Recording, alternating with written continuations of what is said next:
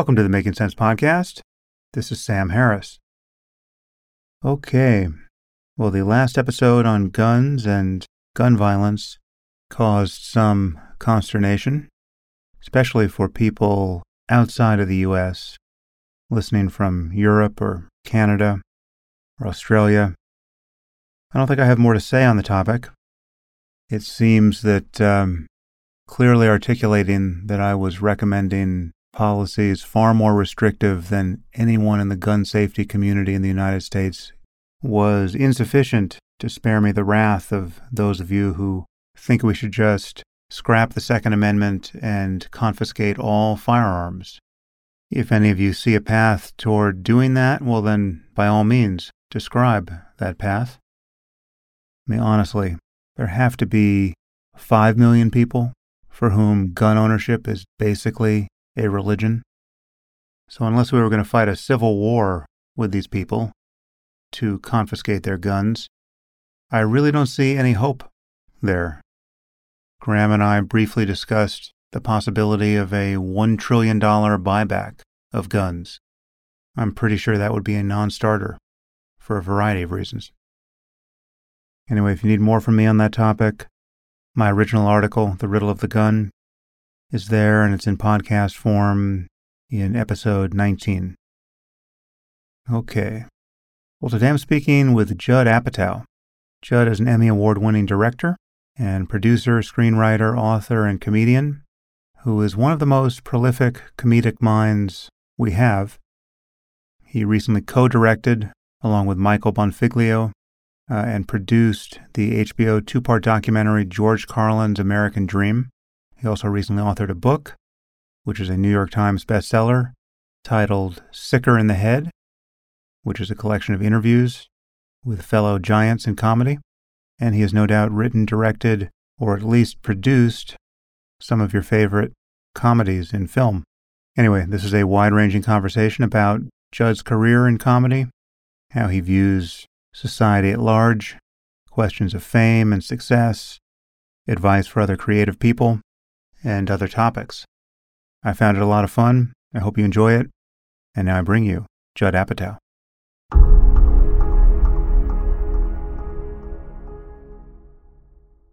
I am here with Judd Apatow. Judd, thanks for joining me. Great to be here, finally. It's only taken uh, two decades or more to actually have a conversation because you and I sat across the table from one another at our mutual friend Brent Forrester's wedding. I think that's the only time I'm aware of hanging out with you. Is there am I forgetting some time or did I think that was it, other okay. than a drive by in the neighborhood, but I remember that wedding very well and Brent is an old old friend. Yeah. You know, he uh, one of the original writers of the Ben Stiller show and we also work together on love and so we, we share an intimacy we're not intimate with each other but we are intimate with the same man and that's the proximate cause of uh, us speaking in addition to um, you bringing out uh, a documentary that that was great that we'll talk about uh, just to remind people of who you are and and the kinds of things you do you are a um, you are known for producing and often writing and directing some extraordinarily funny films uh, this is 40, Knocked Up, The 40 Year Old Virgin, Walk Hard, uh, Anchorman, Superbad. Those are, those are all just uh, hilarious movies. And you've also done a fair amount of television going all the way back to, I guess, was the Ben Stiller show your first TV or did you do something before that? That was the first thing I did. Before that, I wrote for people and produced some stand up specials.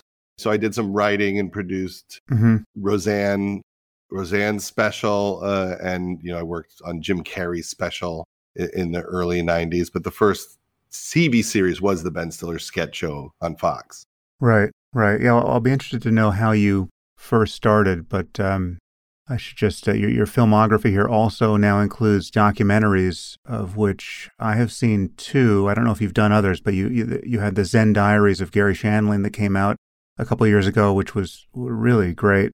And um, then you have this new one on HBO, George Carlin's American Dream, which we will talk about a little bit. I, I think people should just go see it, but um, I'll be interested to know what your experience of Carlin was. But uh, before we go there, let's go to the beginning. How, how do you start producing a special for Roseanne? I mean, what what was your, your first foothold? Well, I I used to interview comedians in high school for my high school radio station just as a way to meet them mm. and ask them how they do it. And that led to finding the courage to try to do stand up during my senior year of high school on Long Island. And then I went to USC Cinema School where I would book comedy at the school and then started booking a club and getting on stage, which led to getting in at the improv mm-hmm. and doing a lot of stand up there. And then a lot of my friends started needing jokes, and a lot of comedians wouldn't write jokes for other people. But I needed money, and I thought that was a fun thing to do because I just liked hanging around with comedians. And then slowly people started getting specials like Tom Arnold and Roseanne and Jim Carrey. I did a, mm-hmm. a, a pre-game show to Paul Simon in Central Park for Dennis Miller. And then I met Ben Stiller and we came up with an idea for a sketch show. And that led to me veering away from doing stand up and focusing more on writing for a long time. I went back into stand up about eight years ago, mm-hmm. but I at the time I stopped because I just thought, well, the world is pulling me in this direction for some reason, so I'll just follow it. Did you go to USC as an undergraduate, or was that a graduate school in film? It was undergraduate. I was 17 years old. I uh-huh. didn't know what I was doing. I just saw all my notes in a storage facility from class, and it, and it was everything I should know right now, but still don't know right. in the notes about making movies. But it it was the only major that seemed close to comedy or stand up. So I studied screenwriting and ran out of money about a year and a half in, and then went full time into stand up just because uh, I couldn't afford USC any longer. Mm.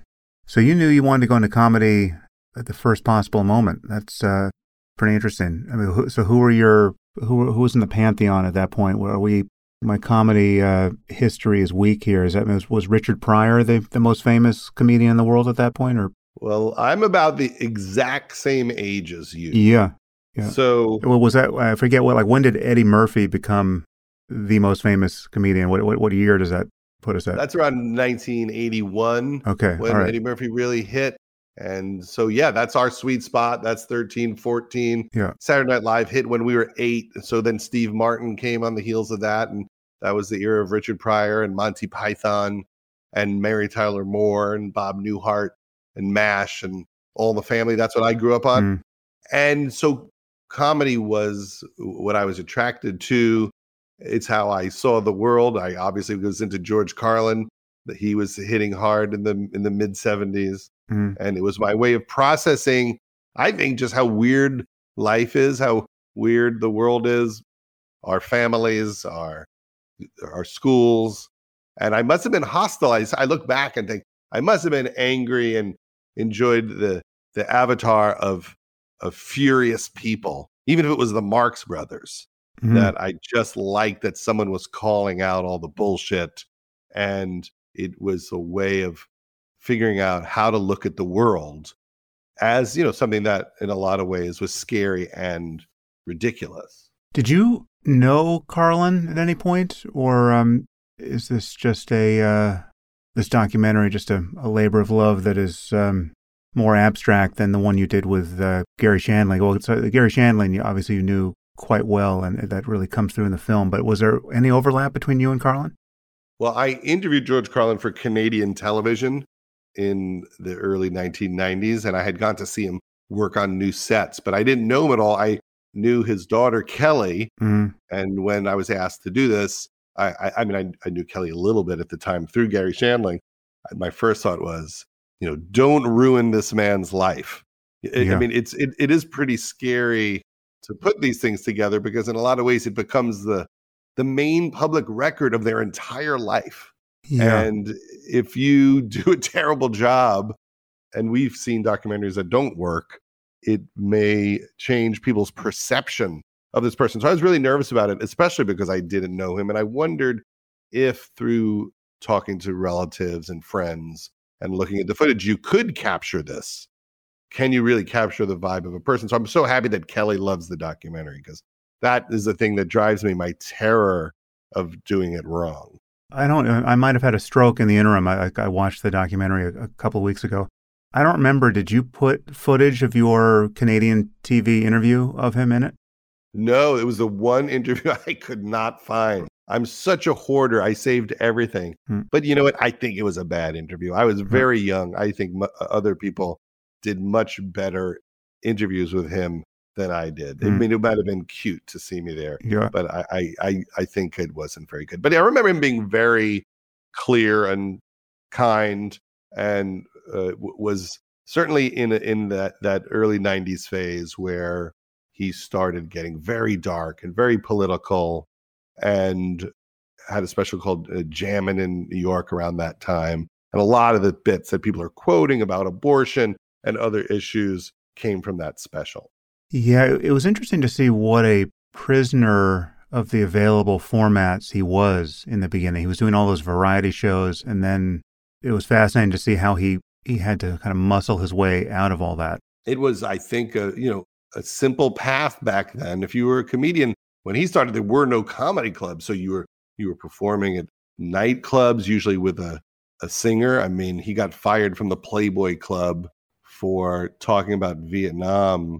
Uh, this was a Playboy Club in Wisconsin, and the bill was him and Bette Midler, and that's what the shows were like.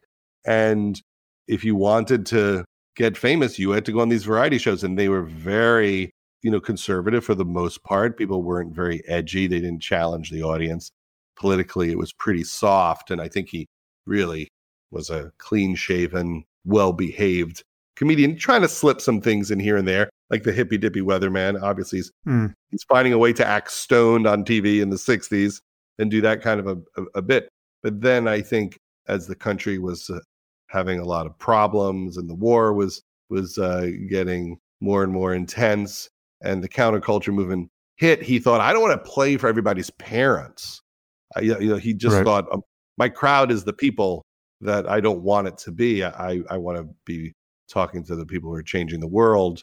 And he had to take some chances and he started cursing on stage and getting more political. He, he started getting fired for it and also later arrested for it. And finally, you know, he grew his hair and and uh, his beard and just made a very conscious choice to not be the guy he was before. And he was making a lot of money. I mean, they said he was making 12 grand a week in Vegas when he got fired for cursing on stage at the Frontier Hotel. I mean, that's insane money for 1969. Mm-hmm. And to then switch to colleges and and coffee houses, I'm sure he, he did really badly for for a long time. But but it was important to him, and I think that inspired a lot of other comedians to be themselves on stage and to be more authentic. It, it is amazing to reflect on the fact that just a few decades ago, you could get arrested for saying something off color on stage. I mean, that's, you know, we talk a lot about cancel culture and abridgments of free speech or, or you know, attitudes that would would lead to such abridgments. And, you know, but it really was watching the documentary, it was a bit of a shock to realize I had forgotten that a few short years ago, literally the, the cops would show up and uh, drag you off stage. That I mean, it seems it just uh, somehow seems impossible. Yeah, we hear about you know Lenny Bruce getting arrested, and you wonder what that was about. And uh, I think Lenny Bruce thought it was about the fact that he talked about the church and that they used obscenity laws as a way to punish him for doing bits about the church. He had this very famous bit called God Incorporated, where he would do a sketch where he played all the characters, and it was the head of every denomination talking about how business was going, like mm-hmm. a stockholders meeting or you know a, a board meeting of the company, and the company being religion. And he went after religion pretty hard. So if he went to you know certain cities he would get arrested for cursing on stage, but they said it was a way to just, you know, victimize him for his stances. And he spent, you know, a lot of, you know, the end of his life fighting those things in court. And he was a drug uh, addict at the time and, and died of an overdose, but really lost himself in that battle and would stay on stage reading the transcripts. Mm-hmm. A lot of people have seen the movie Lenny with Dustin Hoffman, but it was a pretty tragic affair. And it does feel like it, w- it was less about the cursing than it was about speaking out against organized religion. Is Lenny Bruce still funny? It's been a long time since I've I've watched any of his stand up, but I remember going back at some point and trying to find what was funny and coming up short. Is it am I did I just miss his genius? You you didn't like uh, Dwight Eisenhower bits. I mean, Somehow they didn't land for me. But, I mean, comedy ages really badly for most people. That, so do you, can you draw any lesson from that? I mean, is, is there comedy that you think will be truly timeless that stands a chance of being absolutely hilarious 50 years from now? Or are you continually surprised and disappointed to find that you are you're finding stuff you you you know you were you thought something was hilarious and now it is decidedly less so or even unfunny to an embarrassing degree to you now yeah I, it's uh it's certainly a victim of changing times changing values you know lenny bruce you know he was a hipster comic it was connected to like jazz clubs and a certain way of speaking and at the time no one did it the way he did it and he was very bold in a way very few people other than maybe Mort Sahl was. And if you listen to the records, you almost have to listen to them through the filter of history and think about when he did it to really appreciate it. There certainly are things that are very funny, but also it, it's a style hmm. that doesn't resonate anymore for the most part. But there there is some funny stuff, but you probably have to dig through a bunch of things to get to it. The things that were shocking then are not shocking at all now. Right. A lot of references are to things at the time. But it is pretty hard to be funny in the long run. Like for me, like I could watch W.C. Fields and really laugh. Mm. I think some of the Charlie Chaplin stuff and the Buster Keaton stuff can be hilarious.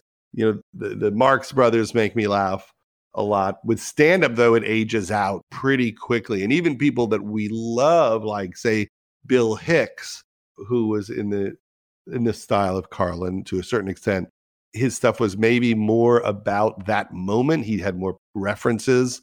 And so it ages where George Carlin, he didn't have that many references to things like Reagan and the Sandinistas. He would do it here and there, but he tried to talk about the the big issue you know, what do we make of abortion? What do we make of dark money in politics or big pharma and drug laws? And as a result, it doesn't age because he's asking the larger question. Mm. Yeah, I was surprised to learn just how much drugs and alcohol derailed him. It was, it was cocaine for him and I guess alcohol for his wife. But I mean, that, it really had a precarious existence there for a while. I mean, it, it was uh, it was easy to see they could have been just total casualties of the lifestyle they had created at one point, but then they kind of pulled themselves out of a nosedive. I mean, part of the the story is about he met his wife in 1960 and had a baby, Kelly, shortly after, and he went on the road and he didn't have much money and he would leave, you know, 3 weeks at a time, 6 weeks at a time, and his wife Brenda didn't get to pursue her dreams. She she had to stay home. That was part of you know the culture. It, it, wasn't like a, a, marriage was built around what she wanted to do professionally and i think he wanted her to stay home because he wasn't home and i think it broke her spirit and a lot of the story is is about her becoming addicted to alcohol as a result of that. I'm sure there are other reasons as well and then he was i think a pot smoker from the time he was in junior high school and at some point that turned into hallucinogens, which he's he said was part of his transformation to his new style of comedy, and then it was also cocaine, which it, it, it seems like was somehow connected to an obsessive compulsive disorder he had, an obsession with words and language, and and maybe he had some sort of attention deficit that he was self medicating for. But back then, I don't think people thought they were going to die from cocaine. They they looked at it differently. People started dying you know later than that uh, people were mm-hmm. more aware of the danger and he would go on three day benders six days without sleep and there's tapes in the documentary which are him just screaming and singing and it's a little bit terrifying and that's what kelly grew up in this house where yeah uh, her parents were really at war with each other and there was an enormous amount of addiction and strangely thank god they they both got sober i think george still probably did some things throughout his life, but for the most part, you know, they were sober and were able to find each other again. It, it's kind of a miracle that they were able to do that. Mm. Yeah, he got surprisingly nihilistic toward the end of his life. I don't know if this was when he was still having problems with drugs, or the, or even if this was when he was sober, and, and this was the shadow that was cast over the rest of his life. But there's a quote in, I think, if memory serves, this might have been one of his, you know, handwritten notes that you show in the in the doc, where he says, "You can't care what happens and be really funny." Um, and by caring what happens there, he seemed to mean like, you know, whether the, the species, the human species, gets wiped out or you know suffers any other kind of cataclysm. And he seemed to be. I mean, do, do you think he was honestly expressing his psychological and ethical worldview at that point, or do you think it was just kind of a a nihilistic affectation he was he was putting on for comedic or, or rhetorical effect? Well, I think it was a a combination. It certainly was a comedic stance. Mm. I think the more you exaggerate the funny you are, the angry you are, the funny you are. That's why there's a lot of angry people, a lot of opinionated people. I mean, he had five different sections to his career. I mean, he kept changing what he was doing. He started out in a comedy team that was a little bit political. Then he did a pretty soft solo act, and then he went and became a hippie and and went hard against authority, became a real critical thinker.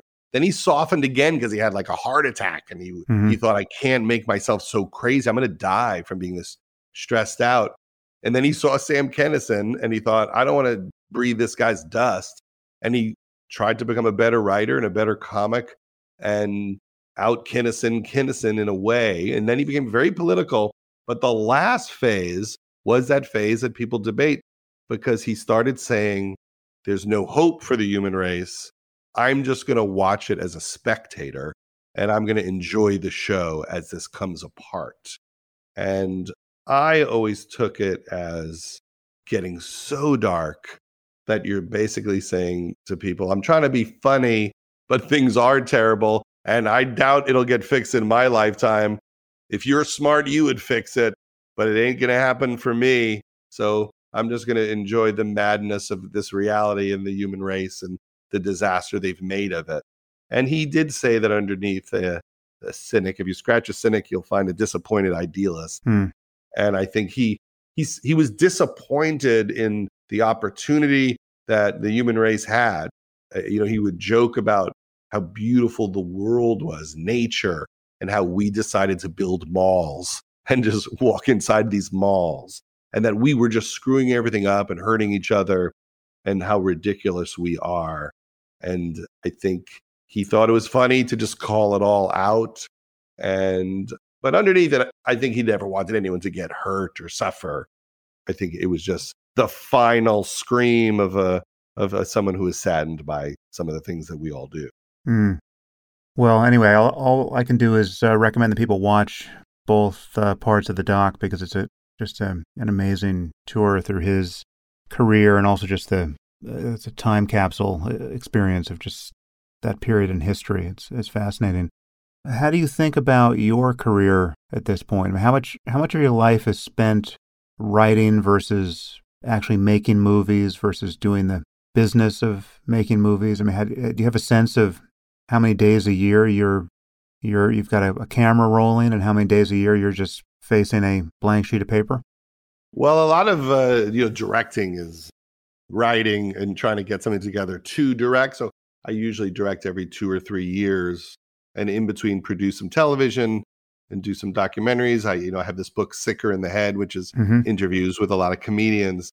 You know I enjoy like the historian aspect of it now, and it's you know I get pulled in different directions. I I try to just be very open and do what I'm passionate about in that moment. There's no real logic to the career other than if I have a good idea, I, I think, well, I'm being uh, pushed to make a movie with Pete Davidson.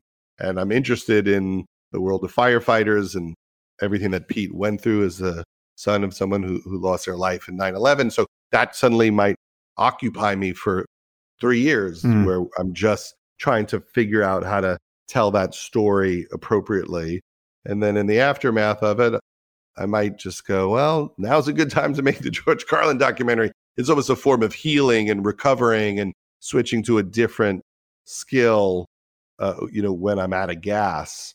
And it almost fills up my tank to think about someone else's career and their work and organizing a way to tell that story. And, and writing the book and interviewing comedians. You know, if I take two years and interview, you know, Sacha Baron Cohen and Margaret Cho and Amber Ruffin and all these people, I learn from talking to them. And it makes me excited about taking another risk because the movies are the big risk. If they don't do yeah. well, it hurts. and, you know, you're really putting years of your life on something which is an experiment. Every movie is an experiment. It might not work. And you do have to steel yourself for the swing and hope that, you know, you pull it off. Yeah. How much of your experiences of having too many irons in the fire or you know something close to too many where you're you're bouncing between projects and kind of triaging your attention or or how much is is you are just having actually figured out a cadence and a workflow that really is really optimized where you can just kind of move from project to project and um, without a sense of having taken on too many commitments it's a never ending struggle to figure that out. Mm. Because early in my career, I tried to write a movie and do nothing but write this one movie. I thought I'll be like James Brooks and I'll just spend several years on one thought. And then I finished it and no one wanted to make it. Right. And I felt like I just wasted like two or three years. So I guess I need to have a couple of things going at the same time. And usually people only want to deal with one. Every once in a while, a few things are happening at the same time. But the main moment when I was really busy was after the 40 year old virgin was a hit. We had written a lot of movies and developed a lot of movies that no one wanted to make. And then suddenly everyone was like, oh, we get what you're doing now. So we'll make Pineapple Express and mm-hmm. Super Bad and Walk Hard and and Forgetting Sarah Marshall. Like suddenly they all just went.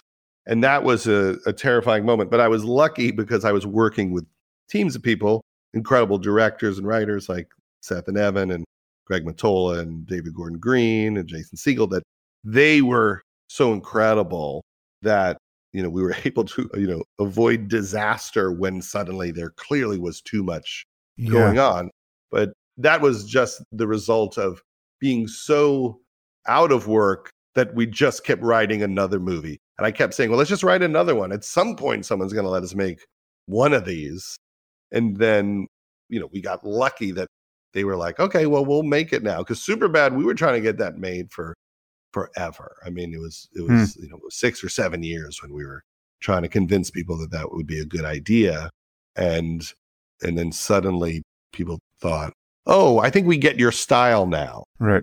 And then they said, okay. Well, it, it, from the outside, it seems like there's a fair amount of improvisation. Is there, or is that I mean, how how much is is on on book and how much is just you letting these these very talented comedic actors freewheel for a while and ho- hoping you catch something?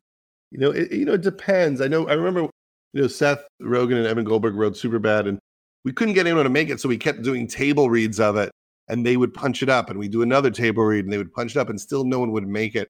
And then when we shot it, everyone talked about how much improv was in it, and Jonah, I think, thought, "Oh, there's so much improv in it." And I remember we all looked at the the, the shooting script afterwards and realized there actually wasn't that right. much improv in it. I think it was such a great loose set that it felt like a lot more. But other movies, I think when I direct, I encourage more of that.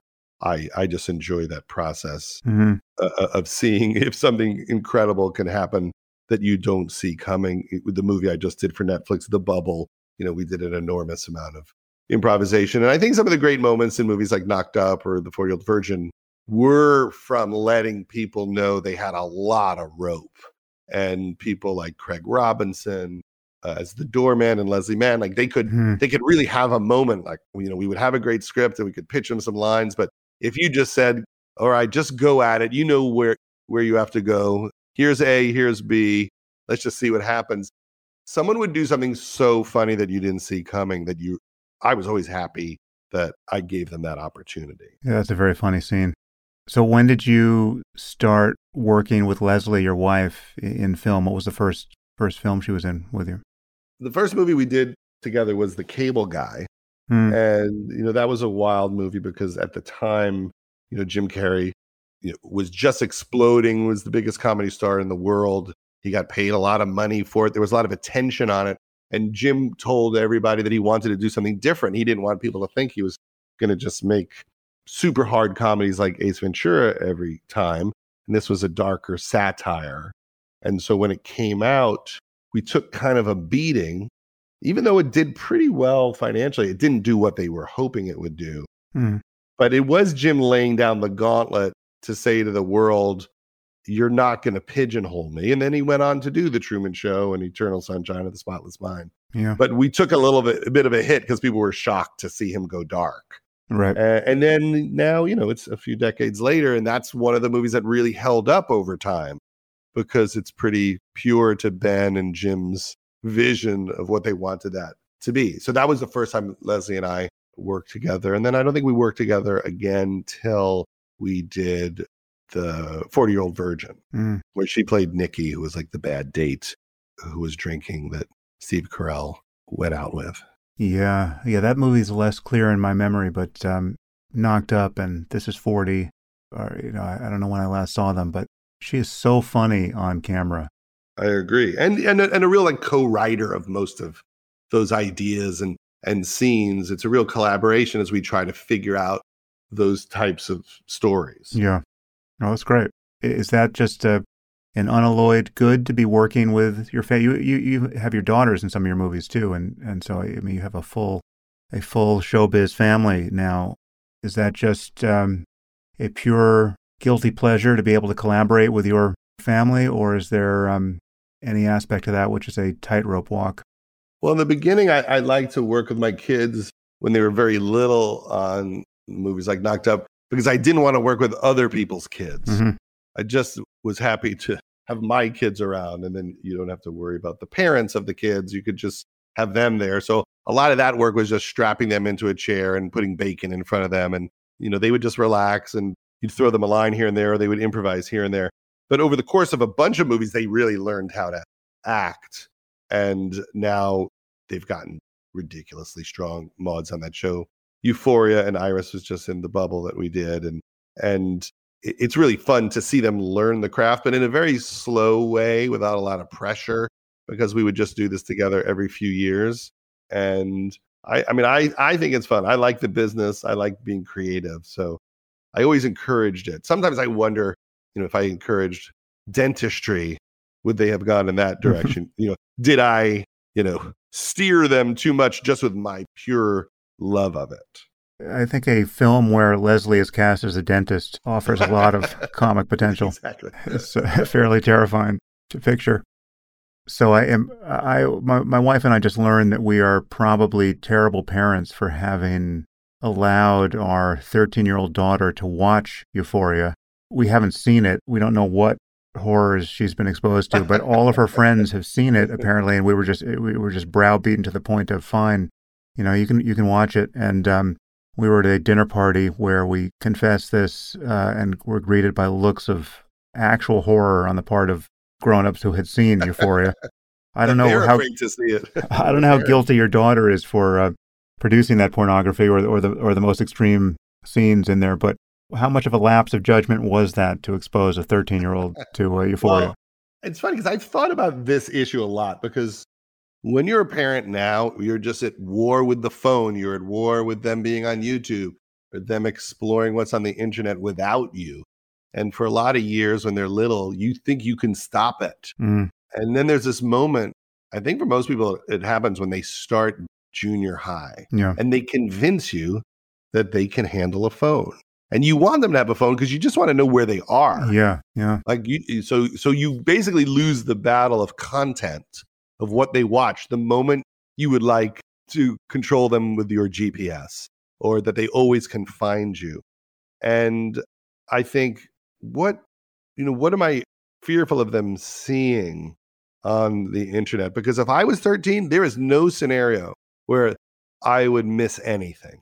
Mm-hmm. And I think we all fool ourselves and believe that they're not seeing the things we're afraid of them seeing because maybe we took their phone away, but every one of their friends has access to everything in the world, basically. Yeah. So my philosophy has always been I, I will discourage what I don't want them to see as much as I can, but I do want the relationship where they know they can tell me what they saw and we can talk about it. If they if they're ashamed or they think they're going to get in real trouble, they'll never go, "What was that scene about?" and "What are they doing and why?" And I think when I look at my kids, I realize, well, that's that's why they're hopefully uh, smart. Is is we we had an open place where we could talk about it because Euphoria is basically about traumatized kids. Mm. A lot of them having drug problems or acting out or acting out sexually and it's a really a beautiful story about how it affects them, affects them negatively and the ways that they try to heal and the ways that they struggle. And I thought he did a pretty remarkable job over the two seasons of telling that story, which is very personal to the creator of it, Sam Levinson. But certainly parents put it on and lose their minds. And like for me, I've never seen the the movie Kids yeah. or the movie 13. Yeah, I remember that because yeah. I'm I'm so afraid of seeing it. So I get I get it but I think kids can process it and understand it more than parents can imagine. Mm.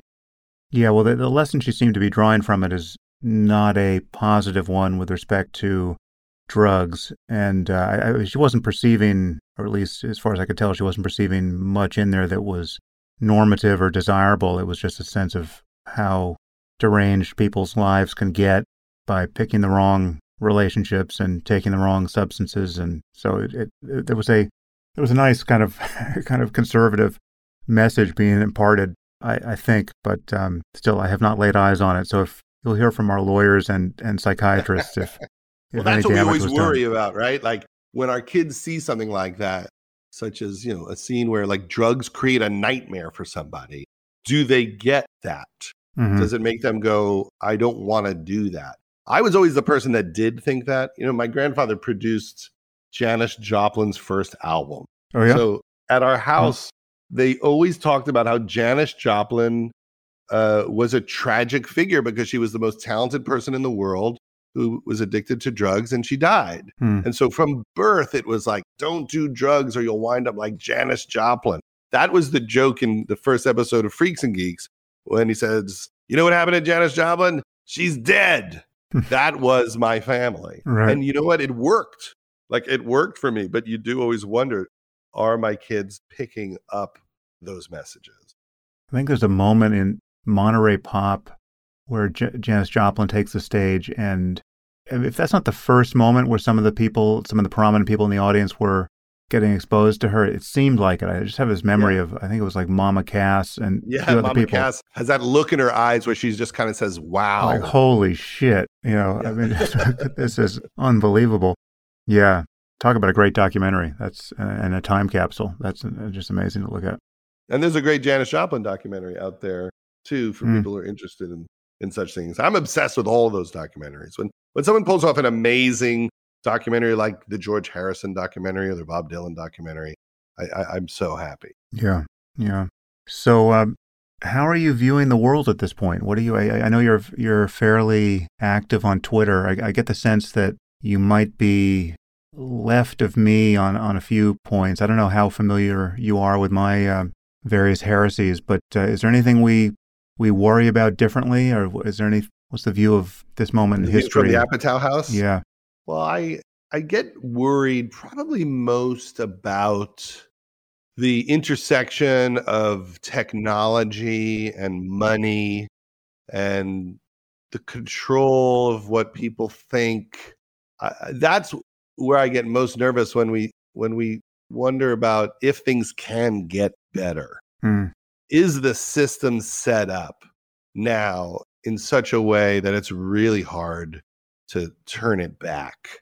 There was an article I read, and it was about people placing ads on certain websites, conservative websites, about the Johnny Depp Amber Heard trial. Mm.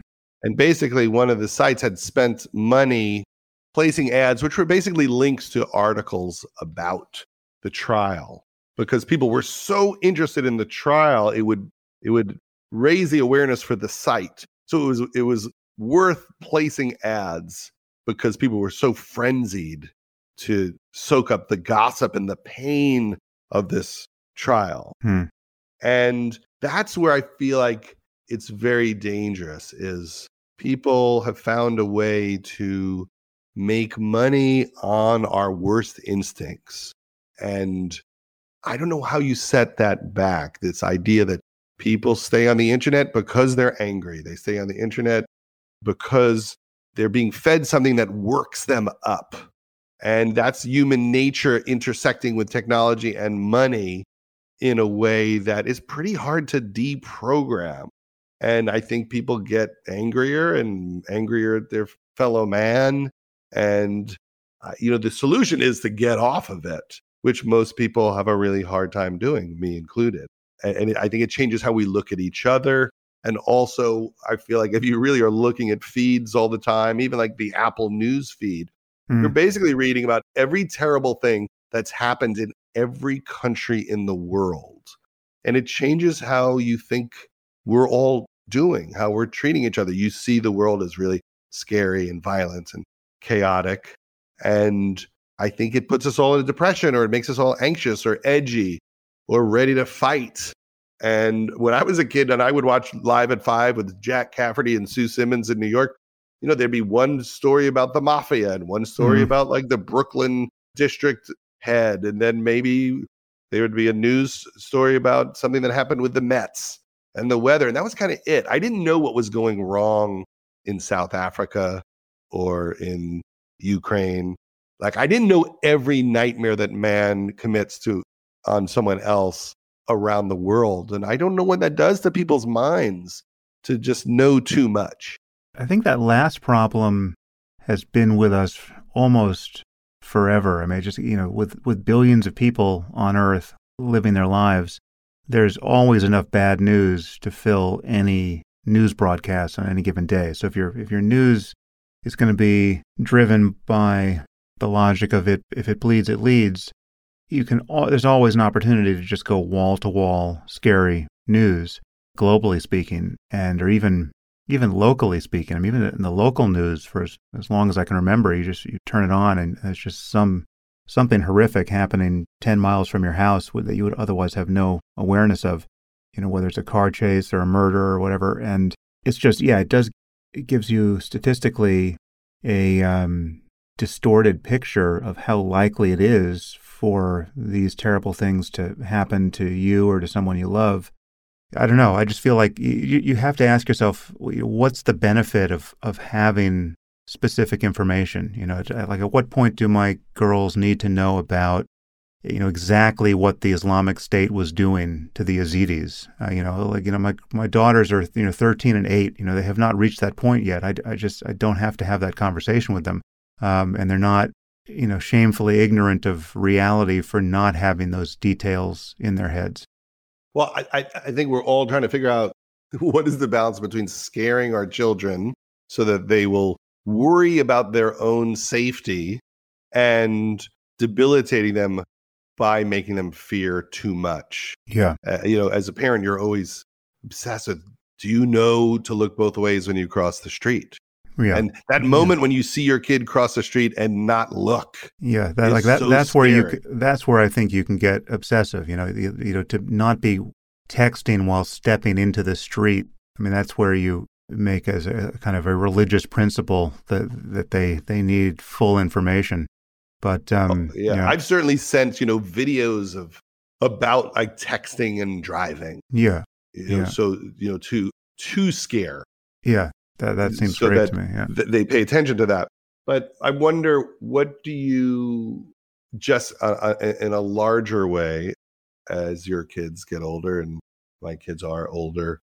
What is the thing you say to kids so they're just generally feeling happy or at peace and not living in a constant state of fear or that something bad is going to happen? What do you uh, fill them with? Like my parents weren't religious. The only thing they ever said was, nobody said life was fair. And hmm. sometimes they would say, maybe next year will be our year.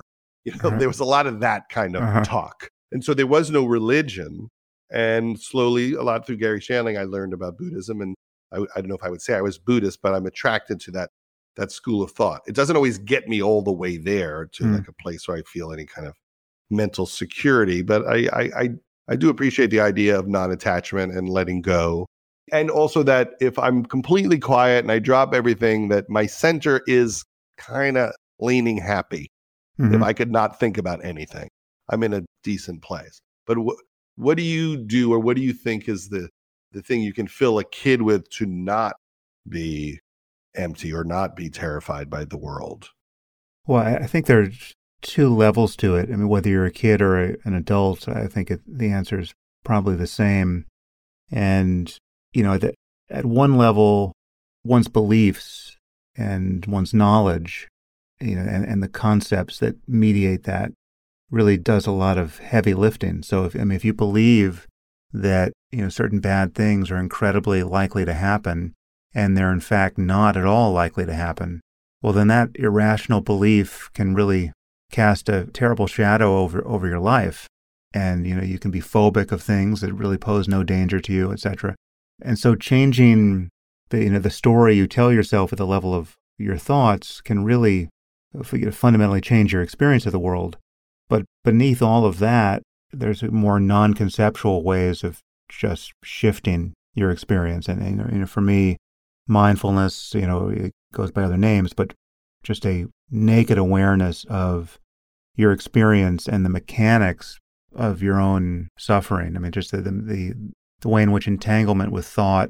seems to define your mind in each moment. And when you can break that spell, you can recognize that there's much more space in there, that awareness is just this condition in which everything positive and negative is arising all by itself.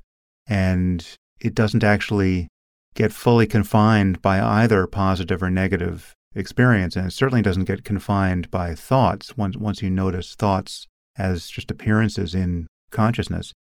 Um, so it's kind of breaking one's identification with thought of any kind is somewhat analogous to waking up from a dream. You know, you're just you're you're having a dream, and you know whether it's good or bad, you're completely confused about your actual circumstance. Your actual circumstance is you're sleeping in bed, and you you're just unaware of that. And when you wake up, there's this, you, you know, whatever was going on, there's this fundamental relief because that thing, the, the status of that previous moment's experience has completely changed. It's just now it's a figment of, of your imagination disappearing in, into who knows where a moment later. And every thought is like that, you know, and no matter how dire it, it is or seems to be, you know, the thought by which you're comparing yourself to somebody and and and hating yourself and diminishing yourself by comparison you know that's just a bit of language in your mind which you can recognize and no longer feel implicated in. So um, any advice i would give to my daughters or anyone else really exists at those two levels where you you want your beliefs about the world to be in some kind of register with the world. So you know if, if things are really dangerous and really recurring a lot and it makes sense to keep them in view because you know you're you're going to fundamentally change the probability that you're going to, that bad things will happen if you if you pay attention to those things. Um, well then by all means have those things in view. But for 99% of the things that people can find themselves worrying about that's really not the case. And we just get this amplified fear response to hypotheticals that you know, not only are they not going to happen to you, they're not going to happen to anyone you've ever met. And yet, you know, many people can still be led to, to worry about them. I mean, the hard part about that, there's a couple of hard things about mm. executing that.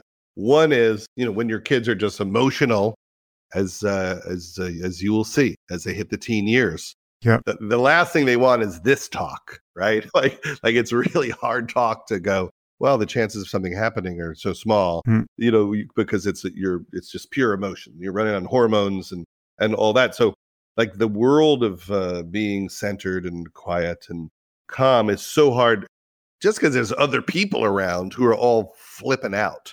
And so staying in that space around that is hard. And for me i find it hard because so much of what is neurotic or damaged about me is the thing I tap into to be creative or to write or to create comedy, it's all from the wound mm. in some way. It's all from the bad instincts or noticing the bad instincts in other people in all all the ways that we're all damaged and how we act out against each other.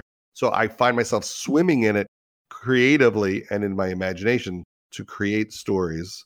And then the business itself is so competitive and everyone in it is somewhat ego driven that everything about trying to succeed forces you to tap into parts of yourself which are competitive or trying to win, win or trying to anticipate what might happen so you can fix it before it crashes.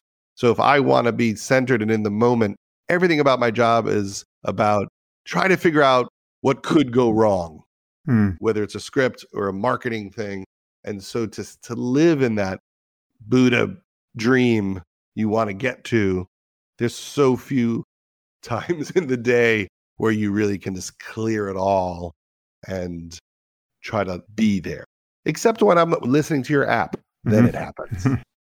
Success is an interesting thing to contemplate because it's fascinating how we move the goalposts or they get moved for us somehow by an invisible hand.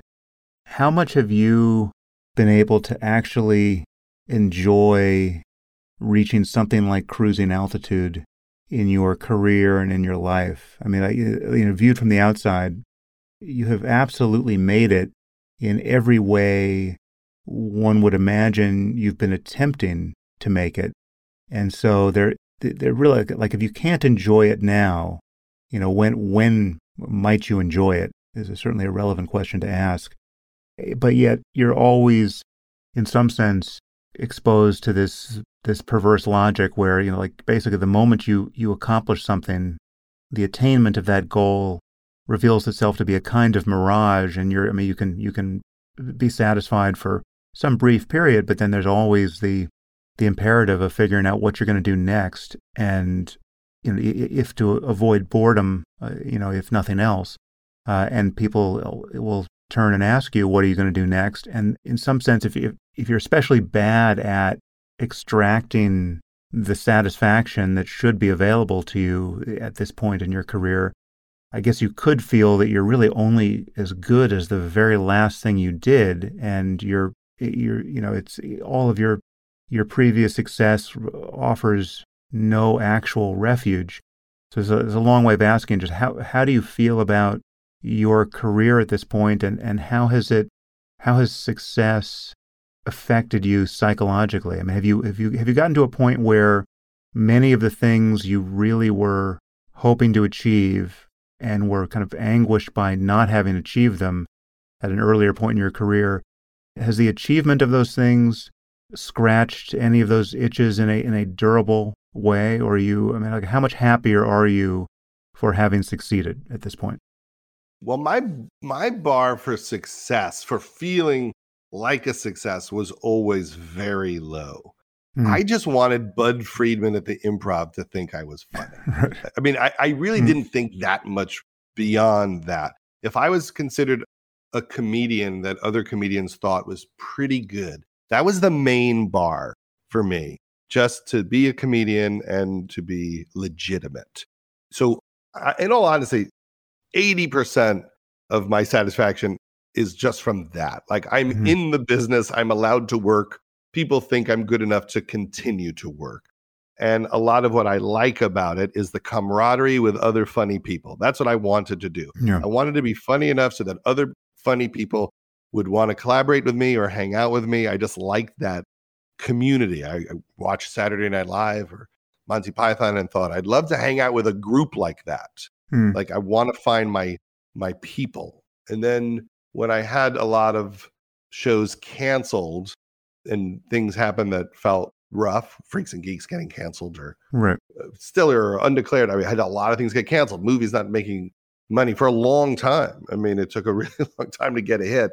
I always thought, well, at least I'm working, and I can't believe I get to do this at all. I've already accomplished the main goal. It would be nice if it was more successful. But I remember when we did Freaks and Geeks, when it ended and it was suddenly canceled, I thought, I think this show is great.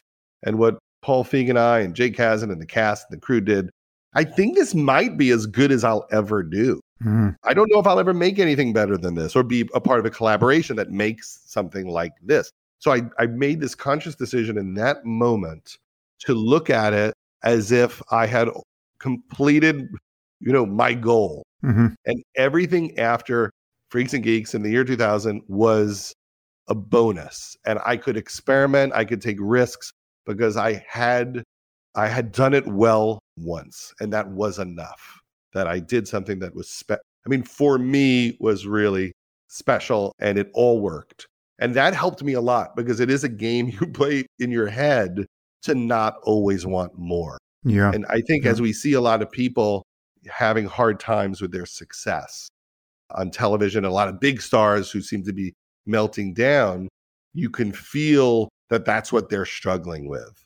That they thought the success would somehow solve their problems, but really all success does is reveal your problems because you get successful and you instantly notice I didn't get happier. It didn't work.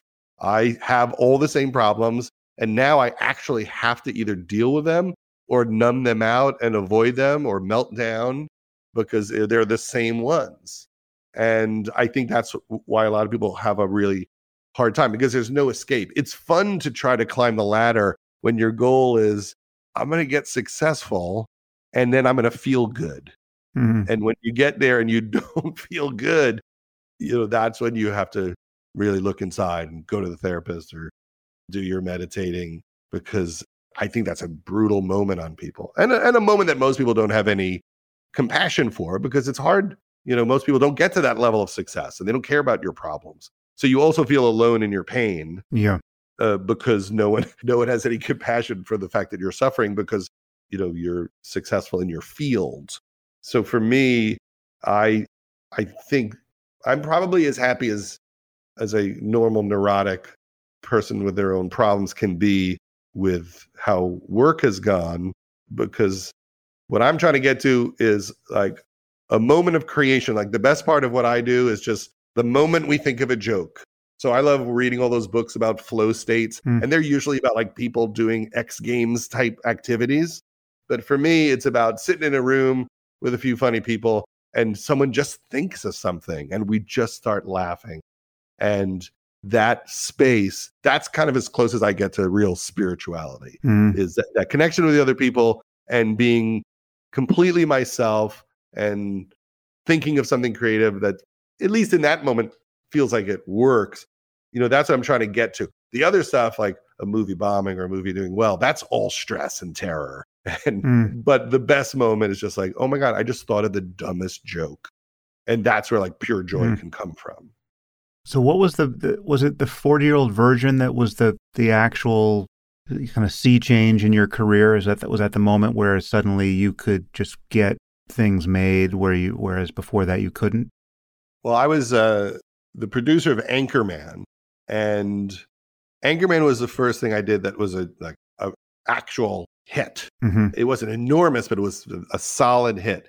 And when that was over, it was successful enough that when I said that I wanted to make a movie with Steve Carell, the 40 year old virgin, the, the studio, Universal Studios, they kind of got what I was going for. And I, I think the, the hard part in show business sometimes is until you have a hit, you have no credibility. Yeah. So if you say to someone, I think this is going to be a hit, they just look at you and think, well, it's you've never been right before. Mm-hmm. So why would we do that? And, and as soon as you have a couple of hits, they go, well, I guess we should give him a shot because he's succeeded once or twice or or more. So it gave me enough credibility to try that. And then when that worked, I had enough of a foundation to begin to work on some other things. And then it's just all your ratio of success. No one succeeds all the time. Mm-hmm. But if you have a decent ratio of success, people think, well, it's not insane to let him make something. Yeah. Yeah. So um what has the other variables here that come with success done to you and and and, and what seems like an optimal place to be with respect to I'm, I'm thinking in particular fame and and wealth. There's I guess wealth is more of an intrinsic good than fame. Fame definitely is is a two-edged sword. I mean you must uh, I would imagine you and I agree that we've been around people who are obviously too famous, where the like the downside of fame is has suddenly become very salient, and and you would any part of you that might want to be more famous can look over at that person and say, yeah, but not that famous. Yes, because you just you lose so much. You know, when you're so famous that you think I would go there, but it's going to be hard. Yeah. You've lost so much yeah. in your life. And maybe you've gained enough that you're you're okay with that trade. But I think after a while you don't really know how much you've lost. That you can't move through the world and just be anybody. That people aren't looking at you. That people I mean, I think it's weird just to walk in rooms and everyone's excited to see you. Yeah. I think that that distorts your sense of reality. And I think that when it goes away, it's it must be a very painful thing. I mean, I think that uh, I've been very lucky that people are not really that interested in me. My lack of charisma and star power has really saved my life well. because, yeah. because, you know I, I, feel like sometimes people recognize me and they don't even say they do because they just don't care right. at all, and so they won't even say hello. And mm. you know I, I don't have the the sense of like doors opening for me, and that's been great. Like for the most part, I, I don't have to think about it almost at all.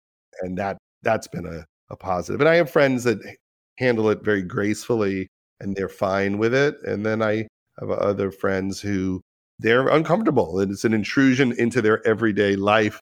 They have to deal with it in every single space they enter. Yeah. And it's uh it's not even so much if if it's right or wrong to be irritated by it, but it just changes it changes the rest of your life. Mm. You're you're not having the same uh, experience. I mean, for me, if one out of 30 times at a restaurant they give me an extra dessert because they liked one of my mm-hmm. movies, that's the best ratio. Yeah. One out of 30, extra piece of cake. Yeah, I, I, I'm definitely in this uncanny valley where it would be totally irrational for me to expect to be recognized just the next place I go, right? Like I, you know, if I walk into a restaurant or I walk into a supermarket, I'm not actually a famous person. So it would be crazy for me to to expect the next person I'm going to deal with to recognize me. And yet it happens frequently enough that I'm continually ambushed by it. So, you know, whereas whereas a real celebrity walks in and they know everyone recognizes them. So they've priced that in to every encounter. Yet I'm, you know, I'm often in the weird circumstance of, you know, I'm, I'm at a restaurant and, and I've been dealing with a, a waiter or a waitress for a half hour. And only then do they say, oh, by the way, I'm a, I'm a huge fan of the podcast or, and, and then I'm, then I'm left with this sort of mismatch between who I thought I was, anonymous person for the last half hour and who in fact, and, and the situation in, in fact I was in. Whereas a real celebrity never has that. They just know that, you know, if you're Tom Cruise, you know literally everyone who lays eyes on you knows exactly who you are and then you've you've you've just built your life, you know, in conformity with that. Are you in my uncanny valley? Or are you are you just uh, is it rational for you to assume everyone knows who you are? Uh, no, I, I always assume no one does, and I don't even think about it. Like it never, it never occurs to me that anybody would know who I was uh, in, in a in a great way that mm maybe is inaccurate, but I oh, I never think it. And it is funny because you could be somewhere and you're not allowed to be like ornery. So if you're in a restaurant yeah. and you're in a terrible mood because something real happened in your life, and 30 minutes into into lunch, uh, the waiter's like, uh, "All right, Sam," and you're like, "Oh God, I've just been you know staring yeah. at my soup the whole time." And I, I haven't been that warm to anybody because I'm just sitting here suffering that's why people like Tom Cruise, he, has got that face all day long, right? He's got that happy face, like, hey, how you doing? Hey, because he knows that that interaction with him is the best moment of everybody's mm. life who meets him. And so he never could be in a bad mood. That could also be Scientology face. I, I don't know in that's, his case. That's Scientology working right there. Yeah. but the, yeah, but that mismatch between who you would want to be when you know your public persona is exposed and who you are content to be when you think you're anonymous, noticing any kind of distance between those two senses of of ethics or just uh, self presentation. I mean that that's odd to discover in yourself. I, I actually feel like the the famous mode is in some way healthier. Like you actually you want to be the person who you wish you would be when you yeah. knew your public reputation was on the line.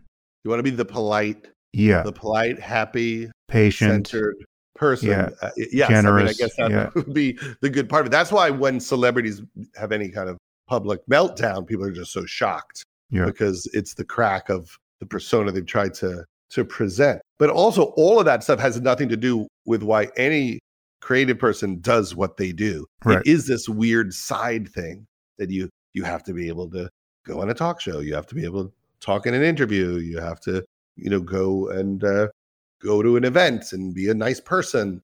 And most people who uh, go into creativity, they go into it because they don't feel great and they have something to say and they're hurt and they're damaged. So it's actually a group of people that it's probably harder for them to create that facade sometimes.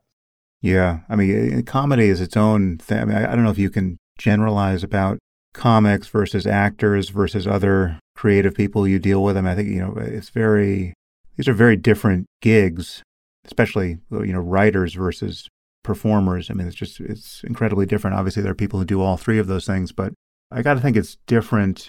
I mean, the, the the difference between being a writer and being any of those other things one one thing that's huge, it's at least or it's always seemed huge to me, is that you can work prior to anyone hiring you, right? If you're an actor, you're just you you really can't. You're waiting around to be hired, and you're being rejected uh, very often for these superficial things.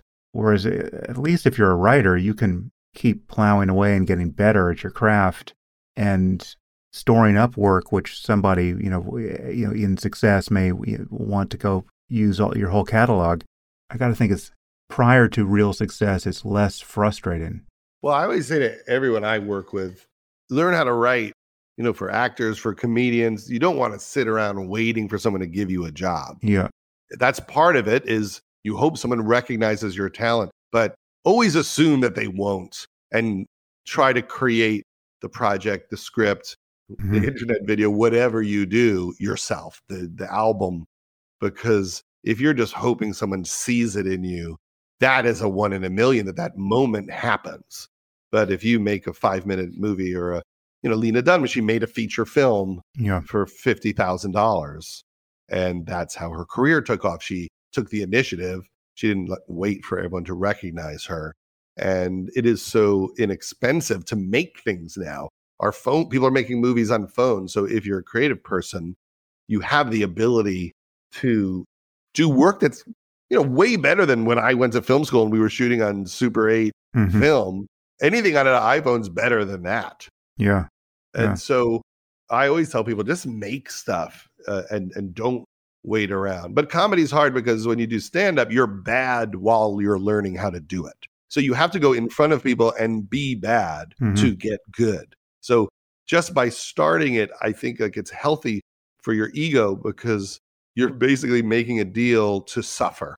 I'm going to take a year or two and get humiliated most nights in order to understand the code of how to be a comedian. And then at some point, it will just turn if I have talent. yeah. Comedy is is unlike anything else because you know, especially and st- I guess stand up is the the most extreme case of this because it, the, the, what you're attempting to do is fully transparent. You're attempting to get laughs, and the place at which you're attempting to get the laugh is telegraphed. So the success or failure of it is salient to everyone, right? Like, like I mean, it's it's very different if you're giving a lecture and then you know, and you're just your main purpose is to convey information, and then you just happen to make it funny in places. Well, that's a bonus, and that's that. You know, every great lecture has some of that, but you're not being judged by this the same logic of a high wire act where you know you're trying to get a laugh and you fail, and you're trying to get a laugh and you fail. You do that a few times as a comic, and you know it's it's a disaster. But in success, it's it is a really unique experience where I mean, you know, laughter is this response that you know is not voluntary. I mean, I, guess people can fake it. You know, most people find that pretty hard. But you know, honest laughter is just this amazing piece of feedback that you're getting socially. That there really is no. I mean, I don't I don't know what it what is analogous to it, but it's to have a you know a room filled with a thousand people suddenly erupt in, in an involuntary show of joy and appreciation. I mean, it's a you know it's a, it's a totally addictive thing one one imagines, but it's you know the the the, the success failure mode for it is binary in a way that it really isn't for so many other things that people can succeed at. It's one of the only meritocracies. It, mm. really is. I mean, Jerry Seinfeld always talks about this. You know, if you're great, they're laughing. You know, yeah, it's just obvious. Even people who don't want to laugh, and even people who would otherwise be disposed to hate you, if you are funny enough and your jokes are landing with them, you're, that's why we talk about you know killing an audience or murdering an audience. I mean, you're doing something to them that they can't prevent. Yeah, there's a moment in the in the documentary about George Carlin where George Carlin is talking about laughter, and our editor Joe Beshenkovsky created this uh, amazing scene where we cut to close-ups of people in the audience at Carnegie Hall laughing mm-hmm. at him, and he it's from an interview where he he's saying, "When you laugh, it's one of the only times when you're purely yourself." Mm-hmm. Where you're completely not self conscious. And this idea of making people laugh and in a big room and having all these people in that mode together, connecting, just the, the, the power of that.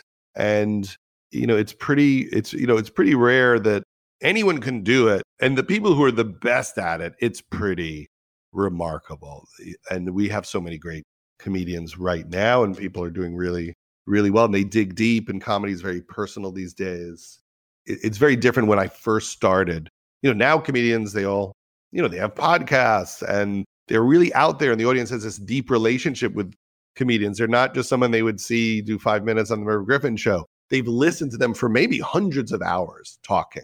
Yeah. And then they go see them on the road. And I think it's a really cool thing what it's evolved into. Are you doing any stand up these days?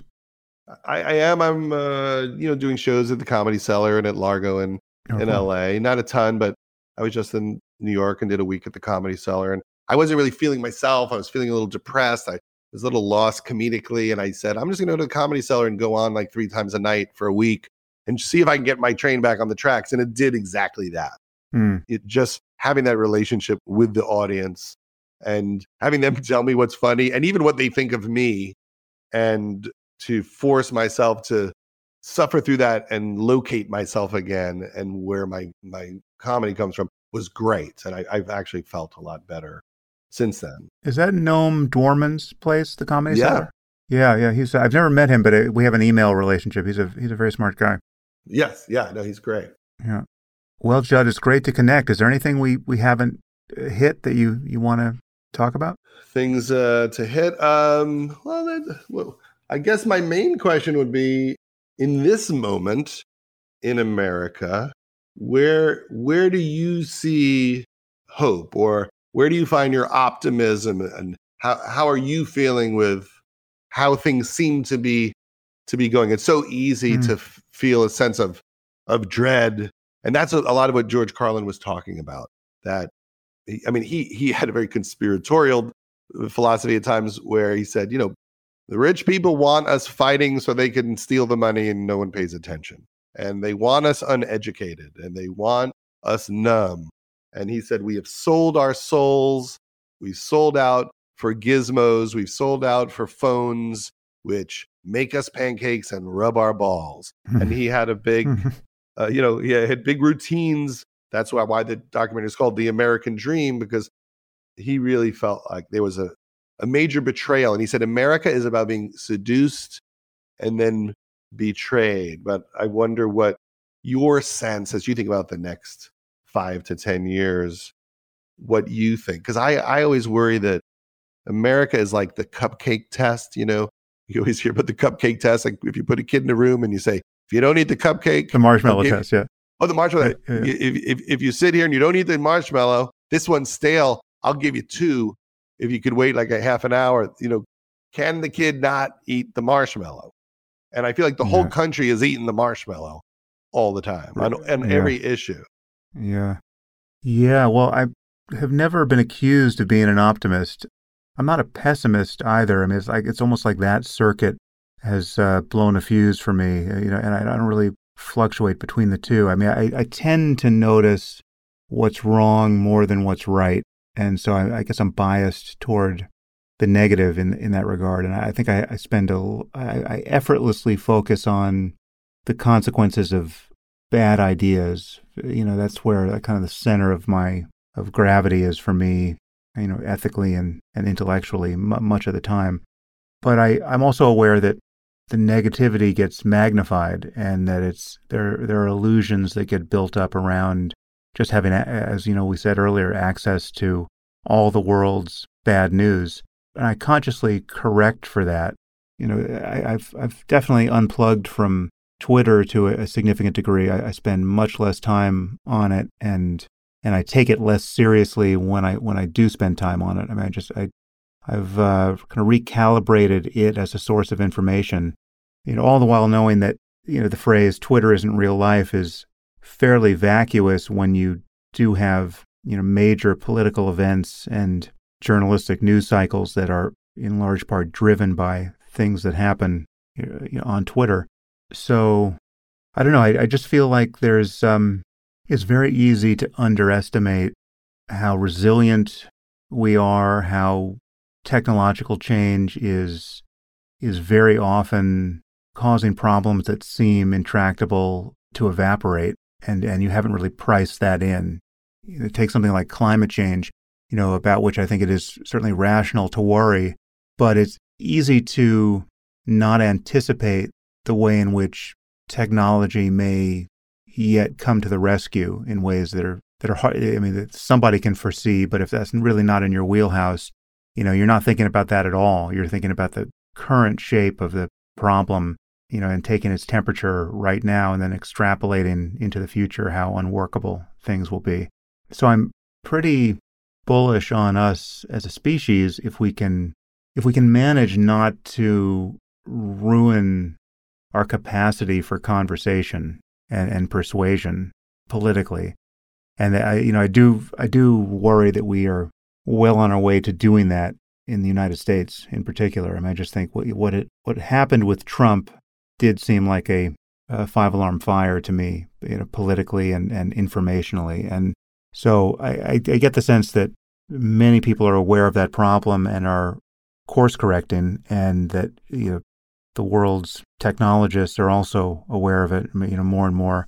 But it does come back to to incentives in the end. I mean, just like our best intentions will be totally feckless if not aligned with our actual incentives and that so that you know the business model of of the internet is, is still worries me and um yeah i mean i just it's uh I'm, not an optimist but i i have you know i love life and i love the world and it's you know, you know kind of curiosity and love are most of what animates me you know most of the time and um yeah i mean we just we we, we need to uh not screw things up, and that's um, that should be easy uh, given all of the opportunities in front of us and given how far we've come. But it's um, I would agree that recent years have, uh, and especially our response to COVID and how impossible it became to form any kind of consensus around fairly basic facts.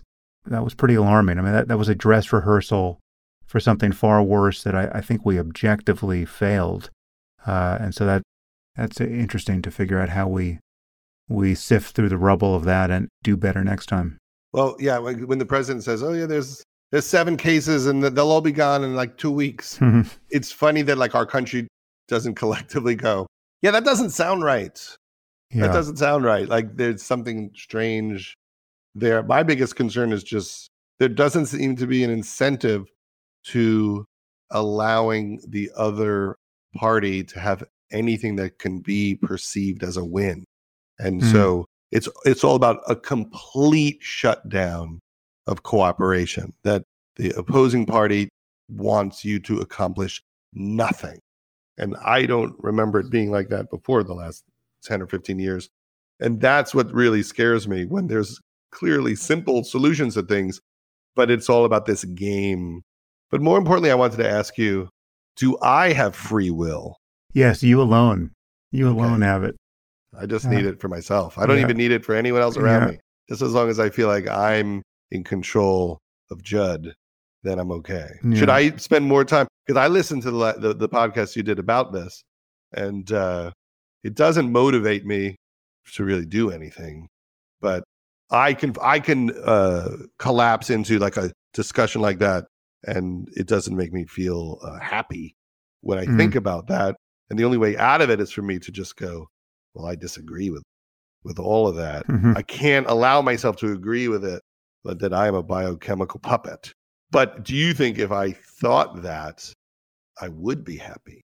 Yeah, well, I, I think the um, punchline ethically and psychologically for me is almost entirely positive, uh, you know, fully absorbing the illusoriness of free will. I mean, what, one of the implications is you realize that you're permeable to an uncountable number of influences, right? And you, really don't know how different you could be tomorrow, right? I mean, just it's just better ideas, better conversations, better books. You're not condemned to be who you were yesterday, and uh, you're only by tendency doing a very faithful impersonation of who you were yesterday, and you can break that spell. So there's a kind of freedom that creeps in, even though there's no rational account of you being outside the causal network. I mean, the, the, the default position of that most people seem to inhabit or pretend to inhabit is they imagine that there's this set of all things that happen in the universe, and then there's the set of things that they do of their own free will, and that those sets maybe they overlap a little bit, but they don't overlap entirely. Whereas the, the actual Venn diagram is all the stuff you do is 100% within this larger set of things that just happen. And you really can't do other than what happens. But what happens in your case is really a, a very complicated stream of influences. And there's just no telling how different things can become. And there's also the fact that recognizing this, you know, the, the kind of the, the causal picture here gives you a very clear basis for forgiveness, both of yourself and of others, right? So if you do something that, you know, if you fail in some way that could cause a lot of regret, you really don't have to spend a lot of time regretting that because it really, on some level, couldn't have been otherwise. I mean, you just have to learn uh, the, the feeling that it should have been otherwise is a, a signal that you really want to do better next time, right? I mean, like you don't want, you don't want to repeat that failure. So now you're go- rather than just stew in this mood of regret, beating yourself up for not doing the thing you should have done, you just need to to learn. You, you take it as a training signal for the next time. But it's it, like like how much time should you spend hating yourself for the last thing you failed to do? Well, the answer is no time at all. I mean, it's like it, I mean, you should just extract the lesson from it and then realize that there's a way to do it differently in the future. And so it, for me, it, it creates a space of psychological freedom, paradoxically, that you know people don't necessarily would expect. But it's um, for me, there's no there's no downside. I mean, it, it doesn't lead to apathy in any way because there's still all the things you want. There's still the difference between happiness and suffering in each moment, and you care about that difference, right? I mean, you want to feel good rather than bad, and being on the right side of that is always a matter of doing something next, you know, with your attention, you know, if not in actual outward behavior. And that is, again, that's still part of this causal nexus, but it's um, in each moment, you, you, you don't know what this next moment's going to be. And it's, so there's a, a freedom in that, even if it's determined in some way that you, you can't quantify. Well, but you also can train yourself consciously to maybe make better decisions. I remember Harold Ramis, you know, who was a existentialist, I guess, and he he always said, you know, I don't believe in God, so whether or not I'm a good person or a bad person is completely up to me. I'm not doing it mm-hmm. because I'm worried about getting in trouble. I I just decide if I just want to be a good person or a bad person, and I've decided I just want to be a good person.